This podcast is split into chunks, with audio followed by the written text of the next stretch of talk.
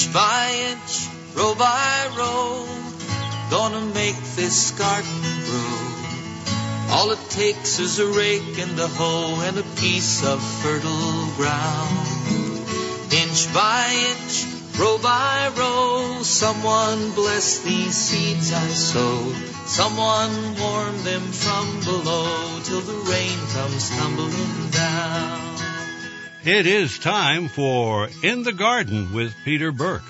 Our program is brought to you by The Willey's Store, family-owned since 1900 in Greensboro.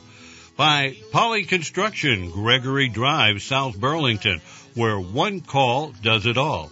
By Montpelier Agway, your locally owned Montpelier Agway on East Montpelier Road. By Menard's, family-owned True Value Store, Brooklyn Street in Morrisville. By Claussen's Florist Greenhouse and Perennial Farm in Colchester, top quality Vermont-grown plants since 1972. By V's Flowers and Garden Shop, flowers, hanging baskets, annuals, houseplants, potting supplies, and lots more in Wakefield.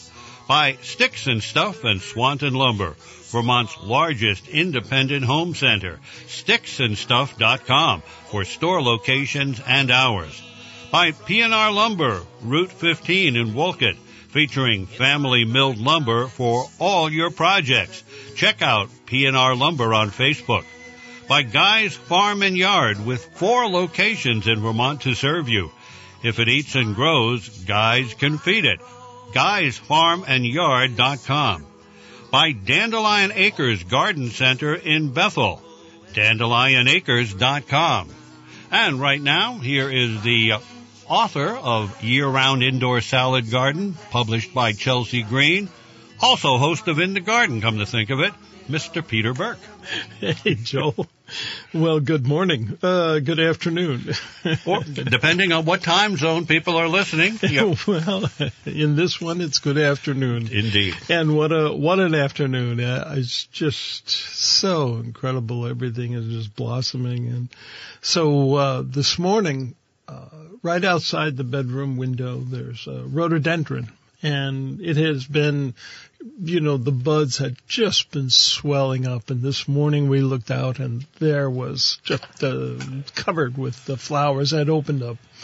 And as we were watching the flowers, we noticed just one after the other, the bumblebees going in and out and in and out. And my wife decided she was going to video it and send it off to relatives, and because it was just a beautiful sight. And as she turned on her video, around the corner came the hummingbird. And she wonderful. Absolutely thrilled, you know. She, not only did we see it, but we caught it on video, and she could send it to all the relatives because, well, my son is over in India, and his father-in-law is a big birder over there, so they're always trading pictures of birds back. Now, do they have more than one hummingbird in India? They have no hummingbirds in India. Hmm. They have birds similar that feed on the nectar of the flowers, but the hummingbird that we see and that we have and all the varieties that we have, they don't have over there. Huh. Isn't that well, I think it's interesting. We just have the ruby-throated guy, and he could be, but he's there every year. Every year, yeah. The little guys, how do they do it? And they're so funny. They're so little and yet so feisty. It's amazing to watch them go at each other because the comfrey, they absolutely love the comfrey. They have those trumpet-shaped, sort of pinkish leaves, and when those are in full bloom, they fight over it all the time. And oddly enough, in the old days when you actually had an antenna, we did have an antenna still up there for a while, they would go up and perch on that antenna. Huh. Nice and warm. Yeah, I guess. I don't know. Or, you know, maybe they're watching, one of the nature programs or somehow picking it up. They're probably into Star Trek, yeah.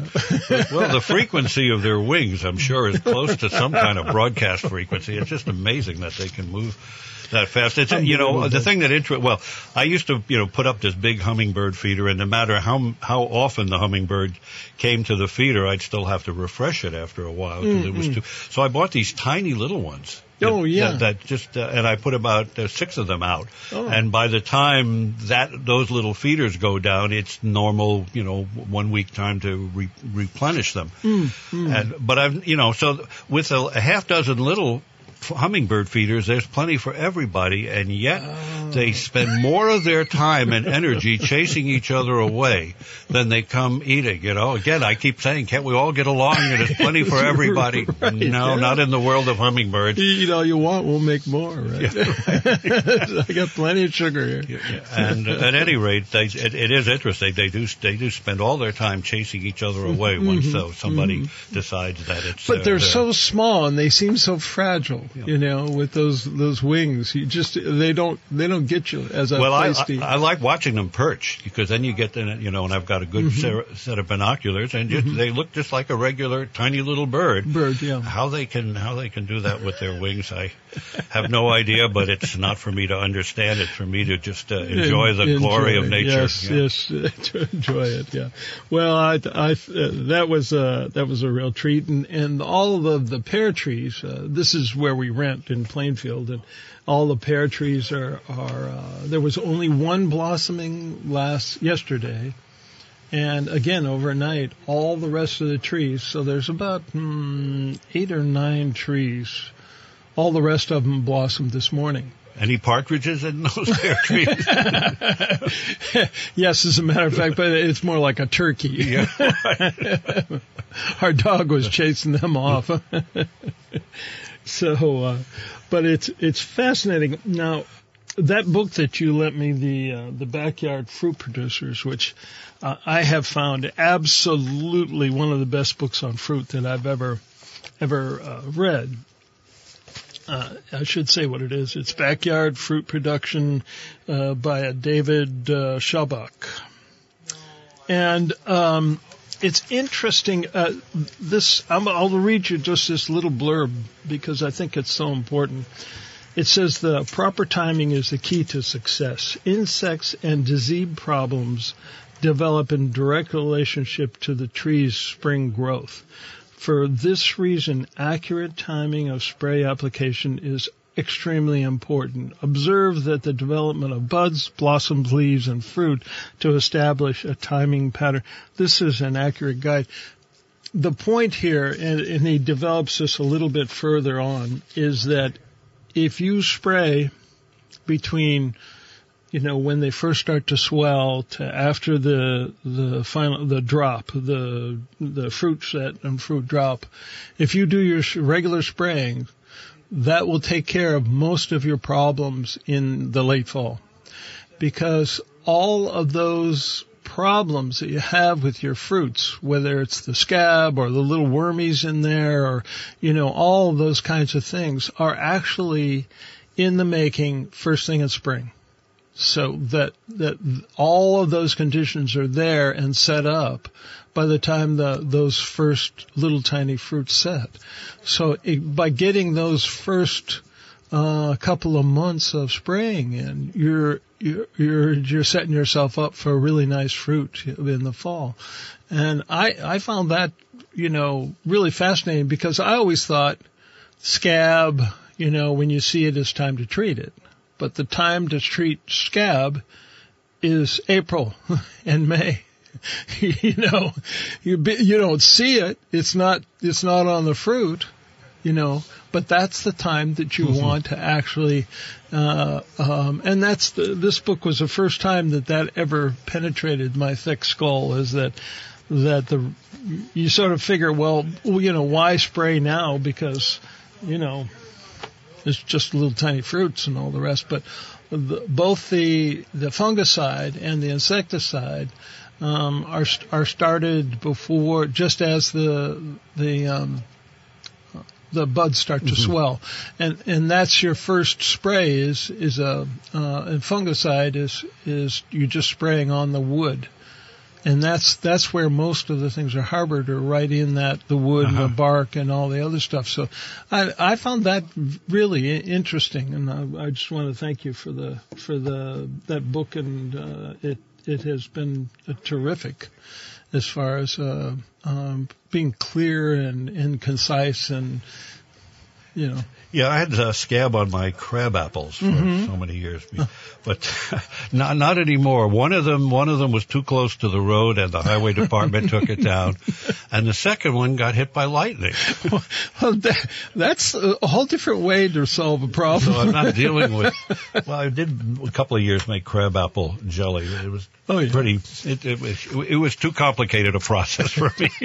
Although I love crab apple jelly. If anybody out there makes crab apple jelly, I'll go to the farmer's market. A good friend of mine who just passed away recently always made crab apple jelly, and I think we still have a couple of jars up in the cupboard. But gosh, that was just her absolute love was crab apple jelly. So anyway, you got your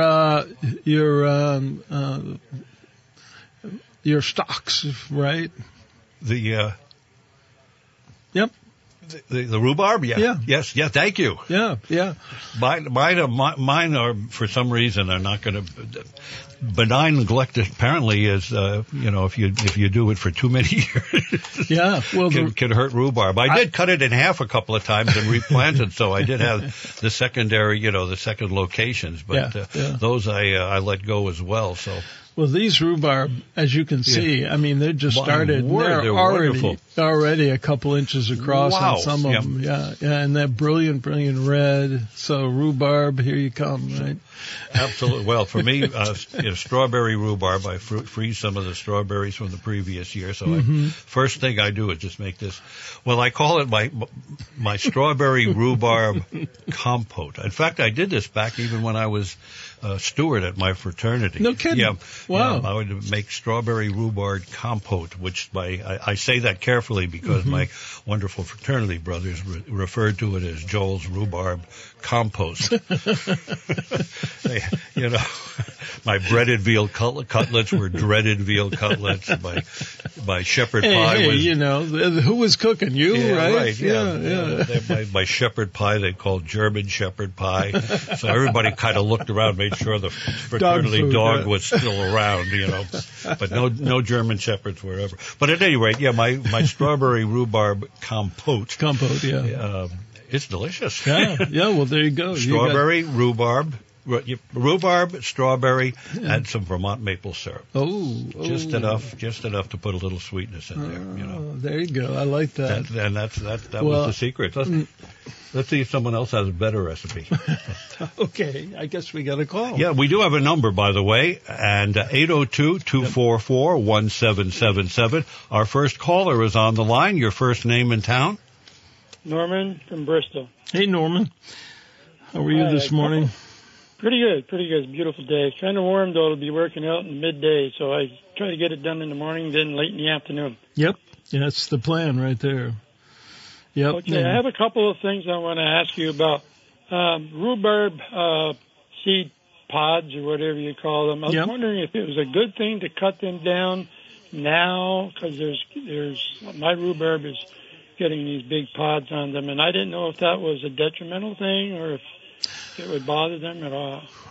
General practice is to cut them out as soon as you see them. Okay. It gives more strength to the root and to the stalks. So yeah, we cut them out all the time.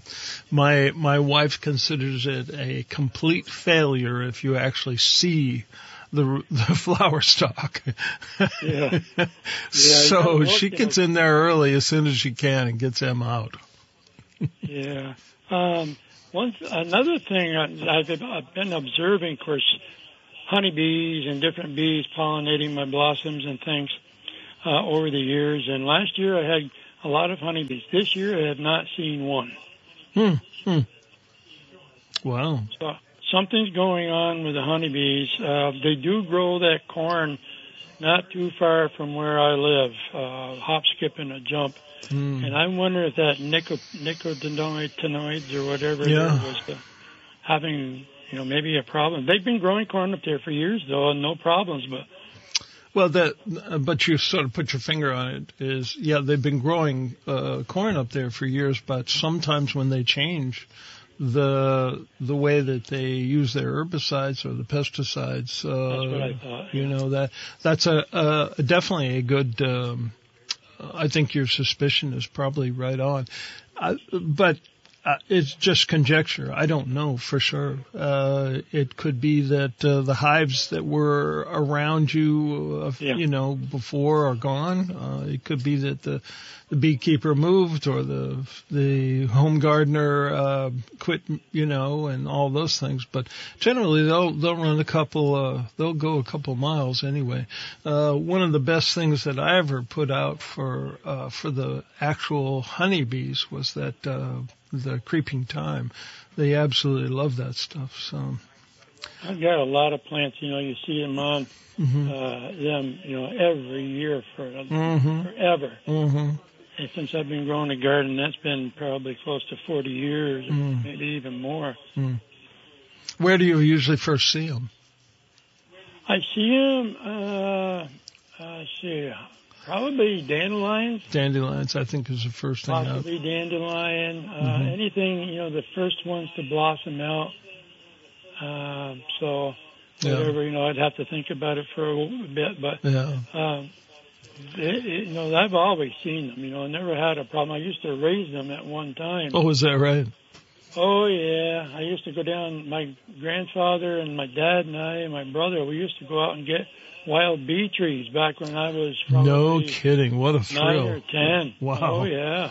Wow. My grandfather had these special boxes that he made up, very simple. But it was so interesting to watch him take one off of a goldenrod and carefully pull out the goldenrod. And then he had a screen on the top and a screen along the side, just a little hole. Yeah. And the box is made out of wood. He made it himself. And then it had a separation in the middle of the box, a slide type of thing that could close off the bottom part of the box. Yeah. And in the bottom part of the box, he had a honeycomb, I believe it was, or some kind of comb. And he would cook on a wood stove. That's all they had for cooking and heat was a wood cook stove. Yeah. And he would make up a syrup out of sugar and water. Yeah. A certain consistency. And then he would put some in the bottom of that and... close it up, and he'd look for activity at that screen at the bottom, not really at the bottom of the box, but along the side of the bottom. Okay. And once he saw the bee, trying to get out, or trying to, it was finished with whatever it was doing, sucking up the syrup or whatever. Mm-hmm. And so then you'd open up the slide halfway, and it would crawl up. And crawl to the top of the box and clean itself all off so it could fly away. Mm, mm. And then, of course, you would time it. He never timed it with a watch or anything, but they usually go about a mile a minute. You probably know that. Okay. And then they do that dance in the hive and then communicate to the other bees, hey, I found a good source of nectar or whatever, which takes about another minute. So if they're gone 3 minutes, they're usually gone about a mile, and if minute and a half, they've gone a half mile, and so on. So yeah. Oh well, yeah. So we used to. And so they would come back to the box. Oh yeah, they'd bring their friends with them. Oh, for heaven's sakes!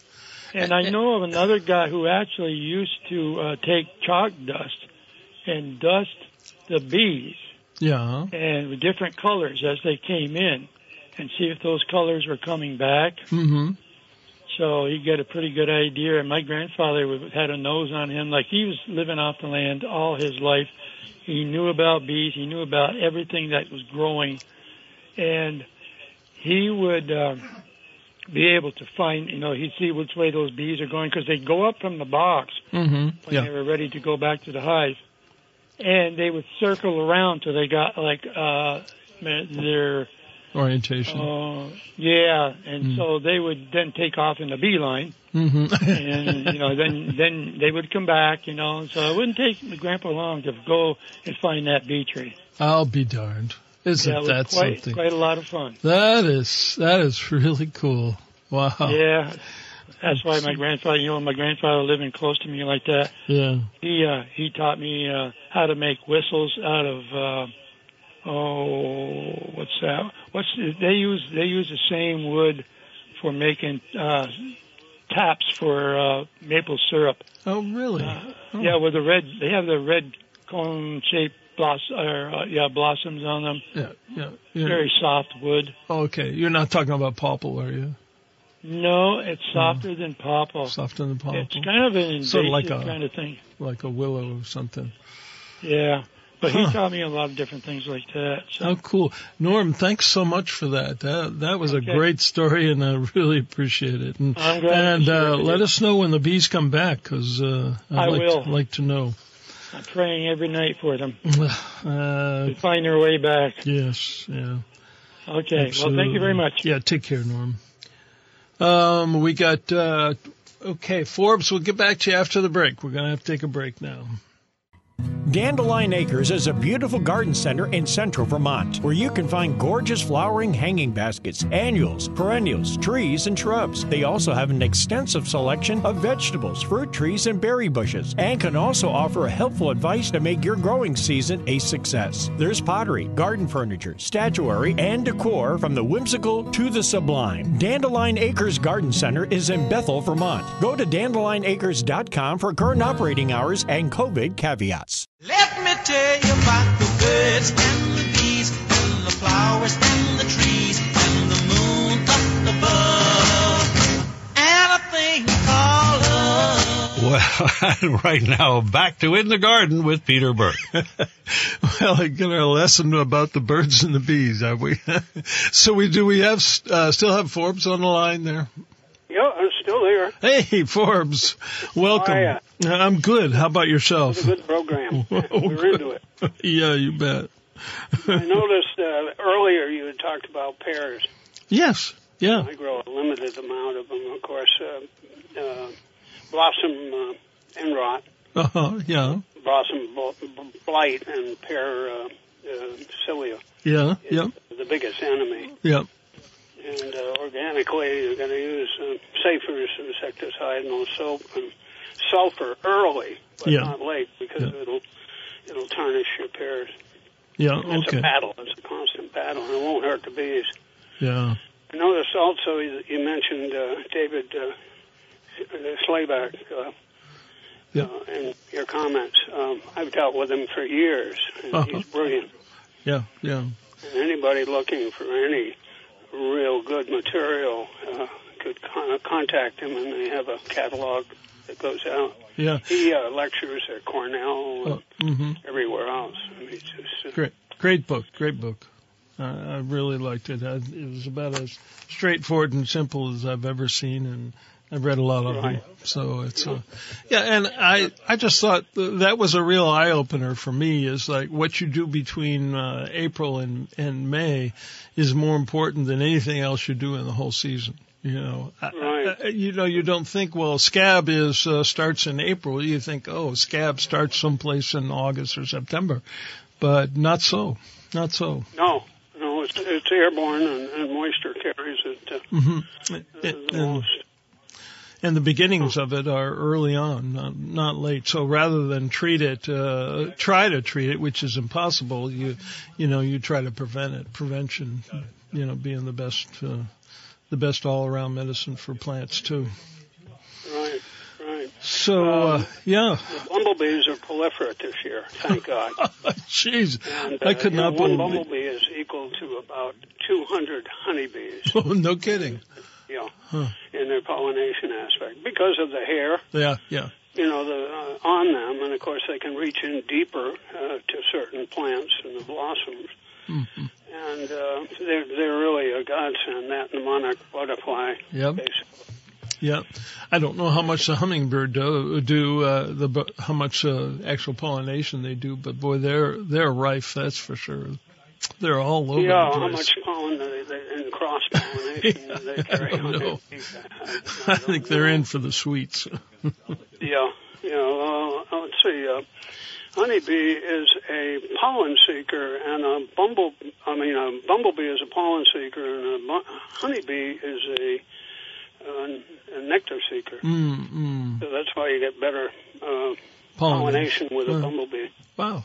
Oh, that's interesting. I never realized. Yeah, we do have a lot of the bumblebees, but the honeybees love, for some reason, that creeping thyme even more than the bumblebees. So who knows? Right. It's a good thing to, it's good to have a little bit of all of them, or a lot of all of them, one or the other.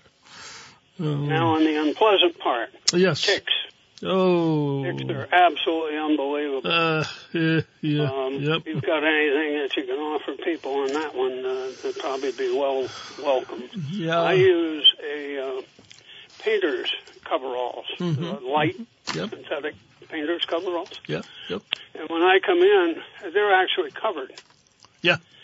And but that's the best protection that I know of out there, you know, in the grasses or anything else. But they're proliferate this year. Yeah, yeah. I talked to my Jim, my son-in-law. He's he gets those clothes that are you know, drenched in that that's pyrethrum.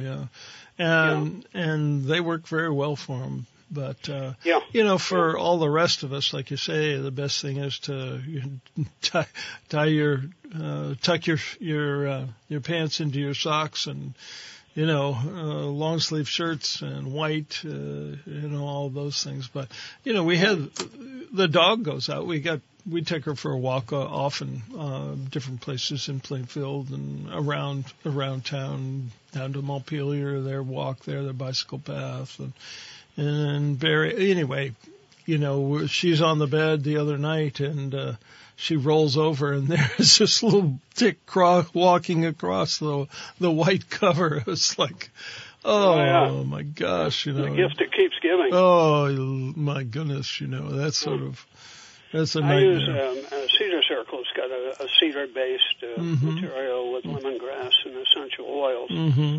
And that is a pretty good deterrent, but still, they are a constant battle. Yeah, yeah, you've got to do the tick check no matter what, right? And with the dog, we just use a comb when we go through her, comb her, you know, all around and, you know, just try to pick up on everything because they're awful hard to see, you know, with a hairy dog like that, so...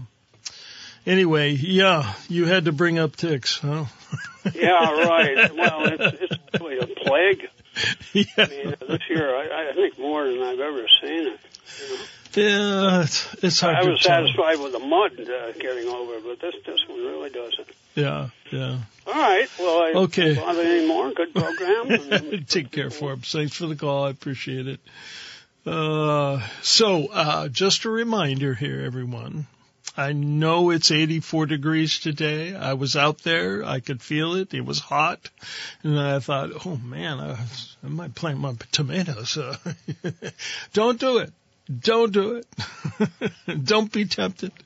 There's still a frost coming. I can guarantee that even if it's not a frost, guys, all of your heat-loving plants, like your tomatoes, your eggplants, peppers, basil, all of those things, they don't even like it when it's 33 degrees or 34 degrees or 35 degrees. So it's not even a late frost. Those will kill your plants, but the cold will definitely will set them back. So resist the temptation and wait another 2 weeks. That's all.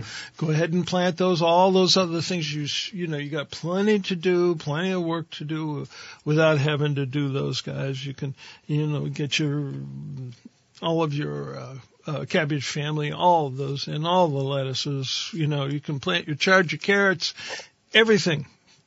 Don't be tempted by this warm weather. Okay, guys. We have Bill in South Woodbury. Bill, how are you? Oh, not too bad, I guess. Okay.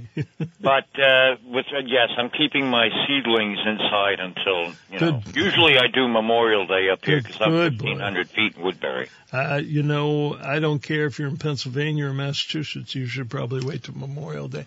You know, most of those plants are heat-loving plants, so why not wait? You know, if you really want it early, plant a 42-day or a 50-day variety. That'll get it to, you know, that'll get your tomatoes earlier. No, I'm not worried about the timeline. So but anyway. I wanted to expound upon the tick thing. Oh, Okay. Any tick, it doesn't matter what kind it is. Yeah. God knows there's enough of them. Yeah. If you do find one on you, yeah, you don't have to resort to a matchstick or just, you know, the tweezers. The tweezers are always helpful. Yeah. But a drop of Dawn dishwashing detergent. Oh. And they will back right out. Really? Yes. Dawn dishwashing. Almost immediately. You know, it's funny you mentioned that because I noticed it was actually at the drugstore. They had these little tiny bottles of Dawn dish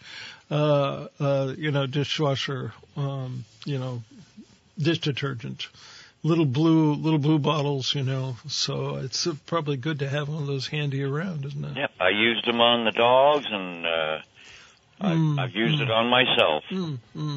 So how do you go about trying to discover the ticks on the dog? Well, my dog is very, very short-haired, but it's very dense. He's a red bone hound. Okay. So I kind of like search here and there, and if I feel a bump, then I can locate it kind of, you know, easily. But other than that, his belly is kind of, you know, very sparse of hair. But up top it's just so thick, and then my other dogs were always so thick and downy that, well, you know, you look and what can you do? Yeah. Well, we've been just taking a fine-tooth comb and combing through, you know, that seems to, of course she loves it, but, you know, it's, you can get her ears and everything all the way around and then flip her over and do her again. And another thing, and my previous dog, Cody, well, he was kind of a fluffy. He wasn't fluffy, but he had longer hair. Yeah. And when I went to Florida for a year and a half, down in Tampa, there's a lot of fleas. And, well, I tried the Seresto collar. That didn't work, and it was so bad. And I tried everything on the grounds, but, you know, every other day it downpours, and then you put the stuff out and it washes away. Yeah, yeah. And so about twice a week, I'd have to give him a flea bath. Yep. And it eventually killed him. Oh. He got, after that year and a half, when I brought him back home up here, he started to get the lumps and bumps. And, you know, well, it's kind of like those pills that you can give your dog, too, for fleas and ticks. They're ingesting nothing but poison. And after that, I was heartbroken, and I said, no more flea baths ever again. So, yeah, well, I just bathe them with, I don't know, it's like an aloe something shampoo. Yeah, sure. I guess, you know, it's funny. I kind of thought the program people would be complaining about the black flies, but so far nobody's even mentioned them. I was out picking the rhubarb for Joel this morning, and at one point, you know, one flew in my mouth. It was like, you know. Well, now I'm going to sound like somebody from Joel's neck of the woods years ago. I'm in Woodbury. We got black flies, you know. You got to deal with them. There ain't nothing else to do. Yep, you can complain all you want. They ain't going nowhere. You mean if I don't just complain harder, they're not going to leave? Oh, no. If you complain harder, then it'll just tell the mosquitoes to get bitten harder. After the black flies go, they'll just leave a message out, hey, y'all, come on over here. That's right. See, there's not 4 seasons in Vermont, is there? There's like about 20 seasons. You got that right. You got that right. After winter, you got must season and black fly season and chick variety season. Variety is the spice of life. Boy, we got spice up here. All right, well, I just figured I'd let that little well, dishwashing thing tidbit. Thank you. I appreciate that. I think it's a great tip. All righty then. All right. Joel, is it time for a break? Or I guess we could take one right now. So, yeah, let us thank our fine underwriters for making this program possible. Let's do it. In decades past, you opened a business, hung out your shingle, and the customers came. Today, hanging out your shingle means creating an engaging website. The modern consumer is using the internet to find businesses like yours. Are you positioned so you'll rise to the top of their search? Let the Radio Vermont Group Digital Services work with you to make sure you're visible online and to target your marketing to location, demographic, and interest. Learn more at rvgdigital.com. I'd like to see you out in the moonlight. I'd like to kiss you way back in the sticks. I'd like to walk you through a field of wildflowers. And I'd like to check you for ticks. Once again, oh, Joel, here's Peter. There's a pickup line you don't hear very often. Oh, my good Lord. That's Brad Paisley. Yeah. What a sense of humor that man has. Oh, Lordy. Well, I was in the Brookside Bookstore the other day, which is become so much fun to go wandering through there. The other day, my wife does taxes, and after taxes, she just wants to sort of shut down. And I wandered in there on the independent bookstore day, and there was two ladies there who were selling their books, authors, and I said, well, let me have one of each, and off I went. And my wife was like, how did you know? This is exactly what I need. I thought, my God, I got so lucky. But anyway, I went back and I bought the second book for, the continuation of the other one. She loved that one. And then I bought that book on, the Waterbury book, that the whole town is reading, which is, I thought this was so cool. But then I came across a book called Vegetables, and it's by somebody named Christopher Kimball. And it is a book of vegetable recipes, and it's just an absolute fun to read. I mean, it's like one recipe after the other, not to mention all these wonderful pictures in it, and roasted eggplant with peppers, and special roasted potatoes with something they call harissa. Charred zucchini with fennel and shaved parmesan, and of course, just seeing the pictures enough to make you hungry. And what else? Corn, shrimp, and chilies and scallions, Indian carrot stir fry, hot and sour stir fried cabbage, and it's just from just about every type of cooking. Stir fried green beans with mustard seed and chili. Boy, that looks delicious. Spicy snow peas with Szechuan peppers. It just goes on and on. This is it's a huge book, and there must be 300 recipes in here. Anyway. And they've got quite a few different ways to cook cauliflower, which has become cauliflower and broccoli has sort of become in vogue right now. It used to be, but right now everything is cauliflower and Brussels sprouts. I mean, the Brussels sprouts are very popular and they're expensive, and that's one of the things that I always look for. It's $9 a pound. Well, you can grow quite a few stalks of Brussels sprouts, and I usually try to grow 12 of them. And my Brussels sprouts generally are about 4 feet tall and just loaded top to bottom, and so That's a good plant to plant for money wise. Is that you can grow them a lot less than you can buy them, so it's well worth it. Yukon Gold and artichoke hash. Boy, that looks delicious. Anyway, a fun book, and I really enjoyed the. And could not resist it. And that is the only problem, of course, with going into a bookstore for me is sort of like going into a hardware store. And, we got a caller. Shoot. Rich in Starksboro. Rich, how you doing, buddy? Pretty good, Peter. And you? Oh, great. Beautiful day, huh? Yeah. Yep. Pretty hot out there, though. How the black flies there. Yeah, it keeps them away, I guess. But I wanted to ask you about, well, we had a lot of stuff in our garden. We kind of didn't know where it came from. We're just later than we're supposed to be, but we're out there kind of stirring our soil around and getting ready to put our annual amendments on top. Sure. Yeah. And we pulled up these, it looked like something we'd planted last year, and it turned out it was. And we pulled up 3 parsnip plants. Oh, yeah. And there were parsnips on there. Now, should we have let those sit there and grow? Or? Oh, no, this is a perfect time to harvest parsnips for sure.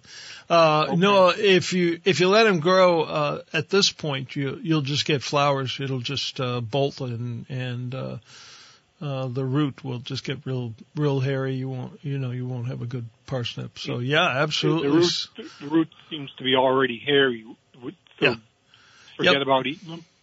I'd give them a try. I'd just scrub them off and peel them or scrub them if they're cleaned, and peel them if you think you need to, and then either roast them or just slow fry them. And last night I had eggplant that we just slow fried in the fry pan, and rather than bake them or anything, just with olive oil and a little garlic powder, and they were just fantastic. But anyway. Now, last week you were talking about different amendment things, and I think mixing maybe some kind of kelp, something or other, in water to water plants or. Oh yeah, like there's liquid seaweed kelp and liquid fish meal, liquid fish, and. Okay. You can get a combination of the two of them, and it's about a tablespoon per gallon. Some of them are 2 tablespoons a gallon, so you just have to read. Sure. One of the things you didn't mention was compost tea.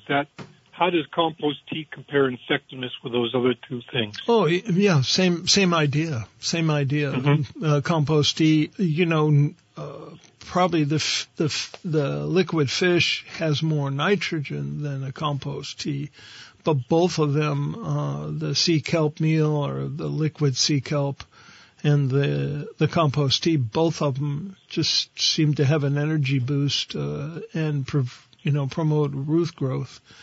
And they offer just tons of trace minerals and all the things that really make a healthy plant. And yeah. Are there any issues with keeping your compost tea and water for extended lengths of time in the hot sun? You get gets a little stinky, definitely. Moss or whatever that's going to be bad for your garden? Definitely stinky. One of the things that people use too is they take comfrey leaves, and you see there's a lot out now. We have a ton now, and they put that right in a bucket of water and let it steep, and that makes another good liquid fertilizer, and that's got so much calcium in it. And same thing, those comfrey roots just go deep, sort of like dandelion in a way. They go real deep and draw up all kinds of trace minerals and minerals from the soil. So all of those are good to super good, and I wouldn't hesitate to use either or all of them. It's okay. So no problem with aging, I guess, for lack of a better word, compost tea. Other than the stink, no. No, yeah. We never got it smelled, but it, it just was hot for days on end, It could be really ripe by the time you get to it. But no, it's no problem at all. Okay. All right. Obviously, if it's still real hot, you want to let it cool down a little bit. But I like to water with sun warmed water in a bucket. Let it warm up a little bit rather than the super cold, because it comes right out of the well for us, and that's 55 degrees, and that can give it a little. Chill. What I do is I put about 2 inches of compost in the bottom of the 5-gallon pail. Sure. Then I run the hose in there on a jet stream and fill it up, get it all swirled around, and I dip it out with a pint mason jar and pour it around. Perfect. Yeah. Then I refill it maybe 15 or 20, 30 times before I put in a new batch of compost.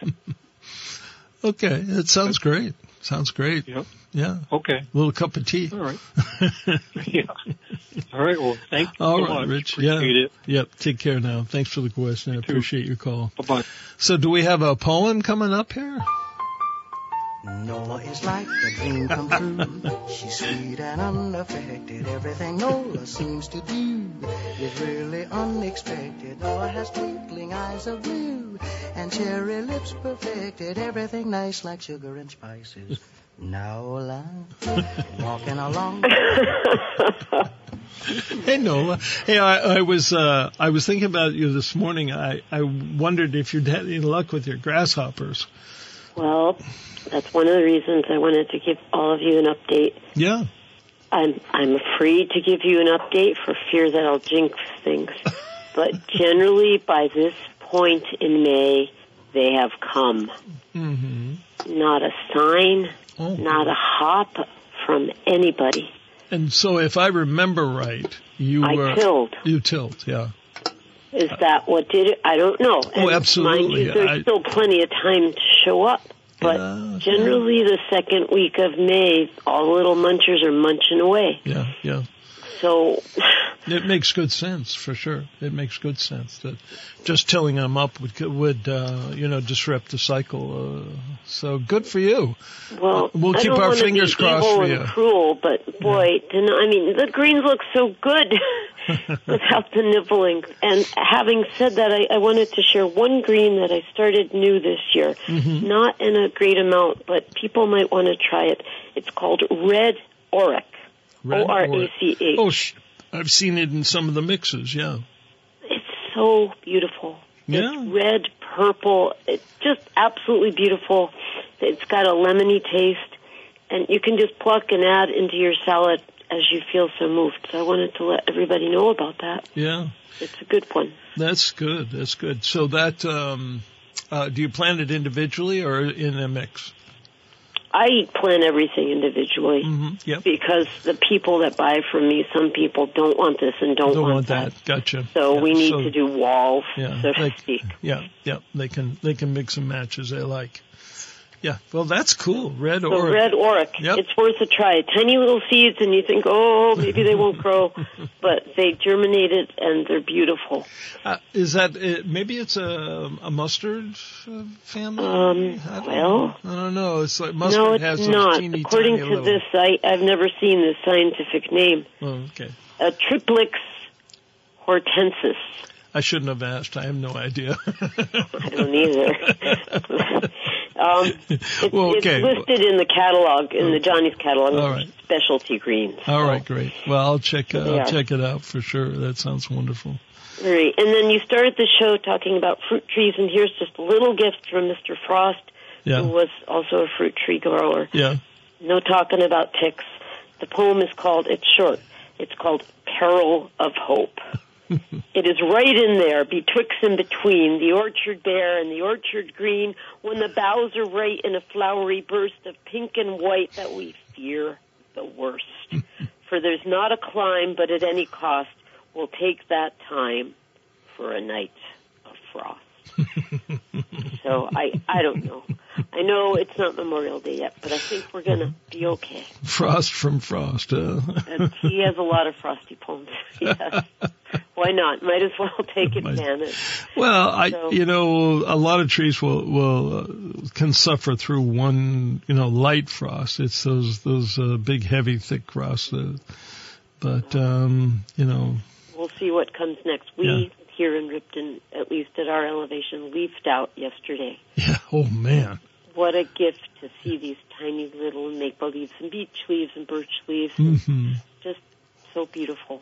So beautiful. They do it every year, and I say thank you. I know. Right. This morning I was saying to my wife, I said, I think that those things are leafing out even as I sit here and watch, because every time I look away and look back, it looks like there's more out there. It's true. I walked to the compost pile yesterday morning, and all of the buds were closed up tight. Mm-hmm. Yep. Walked back to the compost pile in the afternoon. Yep. leaves. There you go. Yeah. Well, that was the way it was with those pears this morning. One flowered yesterday. And my wife was like, oh my gosh, I hope there's other plants that are going to flower and, so they'll pollinate. And I told her, well, you could get out there with your, little Q-tip and help them out. She did not appreciate my comment, but she was saved from Q-tipping by the fact that all of the rest of the 9 or so pear trees were completely flowered out this morning. So, yes. Miracle. Yeah, it is a miracle. A miracle, for sure. So I say to all of you, be well, and let's make it through this heat and keep on growing. Oh, yeah. Oh, yeah. Yep. Take care. Yep. Bye-bye. Yeah. Thanks, Noah, for the call. Let's see. Final thoughts? So we actually end on time? Yeah, well, I might. That'll be a first, but that's fine. We just have too much fun here. That's it. And I just absolutely enjoy. So, Joel, this is the book I was talking about, Vegetables. Oh, wow. Milk Street Vegetables. Oh, Milk Street. Oh, I've heard of that. But anyway, yeah, it's an incredible book, huge book. And I will pass on any recipes I find that are easy to do. The only trouble I have with the cookbook recipes is that it always asks for some exotic spice that if I do find it costs, $6.99 for the bottle, and I just do 1/4 teaspoon. That's right. And then when you go to look for it again, you can't find it. So it's like this one I was reading, the harissa, harissa sauce. And it's a little bit hot for the potatoes, but anyway. Actually salt and pepper on potatoes. Yeah, I just substitute garlic powder or whatever I have handy. Yeah, talcum powder. Yeah, do you like eggplants? I love eggplants. Yeah. Well, actually, it was just, about 1/4-inch slices, sprinkle of olive oil, and then a little bit of garlic powder. Wonderful. And then just fry them, just sit there and fry them until they're brown, and then it's absolutely delicious. We had pizza last night, of course, and my wife was slipping those on top of the pizzas. Yeah. Well, half of gardening is cooking too, so we have to include tips on good cooking. Oh, Lordy. Well, I'm going to go out in my garden and do the first preparation of my of my raised beds for planting. I think I'm safe putting them in next to Lake Champlain in 85-degree weather. Yeah, I think you are. Yeah. But for me, I told you, it's not the black fly. Well, I'm sure everybody's out there, and the ticks are and everything. But for me, it's the giant rabbit. I don't know. It sounds like they're twice the size of last year. Do they let you get the plant in the ground, or they eat it right out of your hand? I'm afraid they're going to chase me and the dog off my property. No, it's there's an interesting story here. Yeah. I'll take a moment, and I'll be responsible for going overtime. But to make a long story short, I think Ken Squire's dad, the old Squire, Lloyd Squire, at one point up on Blush Hill, as one of his many entrepreneurial projects, was raising meat rabbits. And that worked out fine, except for the couple that got away, that bred with the wild rabbits, that interbred with. And for a stretch, I was told, and this is way back in history, that there were some very strange-looking, lagomorph, I think that's what you call a rabbit, a lagomorph, very strange rabbit critters, crossbreeds that were roaming around on Blush Hill, obviously big and meaty because they were, bred from the escaped meat stock that he had out there. It was sort of interesting. A hairbit? Could very well be. Well, I used to I teased my kids. I used to tell, because we have a couple of friends from Cabot, including Anson Tebbets. And I tried to tell my daughters that Cabot is a very rare place where cats and rabbits interbreed, and you have this strange creature where you have rabbits with long ears but long cattails as well, and they call them Cabots. My daughters still never believe anything that I tell them anymore. I completely ruined it. You know? See now why. Anyway, cats and rabbits. In Cabot. In Cabot. Oh, gosh. At any rate, your final thoughts, because they mean something. Well, I just associate, you know. Well, for the rest of us, yeah, you better hold off on planting. That's the main thrust of what I wanted to say today is that. And if you have fruit trees, now is the time. Now is the time you want to get a fungicide and an insecticide and spray. If there's flowers, you don't want to spray the flowers, of course, because you get the honeybees and the bumblebees. But once the flowers have dropped, that's when you do the insecticide. But right now you can do a fungicide spray on the branches and the bark and stuff. Real important, and that'll pay you dividends in the fall when you get those beautiful, beautiful fruits. All right, buddy. We will see you next week, as usual, in the garden. Inch by inch, row by row, gonna make this garden grow. All it takes is a rake and a hoe and a piece of fertile ground. Inch by inch, row by row, someone bless these seeds I sow. Someone warm them from below till the rain comes tumbling down. In the Garden today has been brought to you by The Willey's Store, family-owned since 1900 in Greensboro. By Poly Construction, Gregory Drive, South Burlington, where one call does it all. Montpelier Agway, your locally owned Montpelier Agway, East Montpelier Road. By Menard's, family-owned True Value Store, Brooklyn Street in Morrisville. By Claussen's Florist Greenhouse and Perennial Farm in Colchester. Top quality Vermont-grown plants since 1972. By V's Flowers and Garden Shop. Flowers, hanging baskets, annuals, houseplants, potting supplies, and more in Waitsfield. By Sticks and Stuff and Swanton Lumber, Vermont's largest independent home center. Go to sticksandstuff.com for store locations and hours. P&R Lumber, Route 15 in Wolcott, with family milled lumber for all your projects. Check out P&R Lumber on Facebook. Guy's Farm and Yard, with 4 locations in Vermont to serve you. If it eats and grows, Guy's can feed it. Guy'sFarmandYard.com. Dandelion Acres Garden Center in Bethel, DandelionAcres.com, Dandelion Acres. Also with WDEV's In the Garden podcast. Check us online, WDEVradio.com. Do join us again each and every Saturday at 12:30 in the noon hour for In the Garden with Peter Burke. Someone bless these seeds I sow. Someone warm them from below.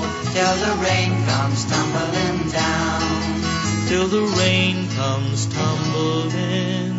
Inch by inch.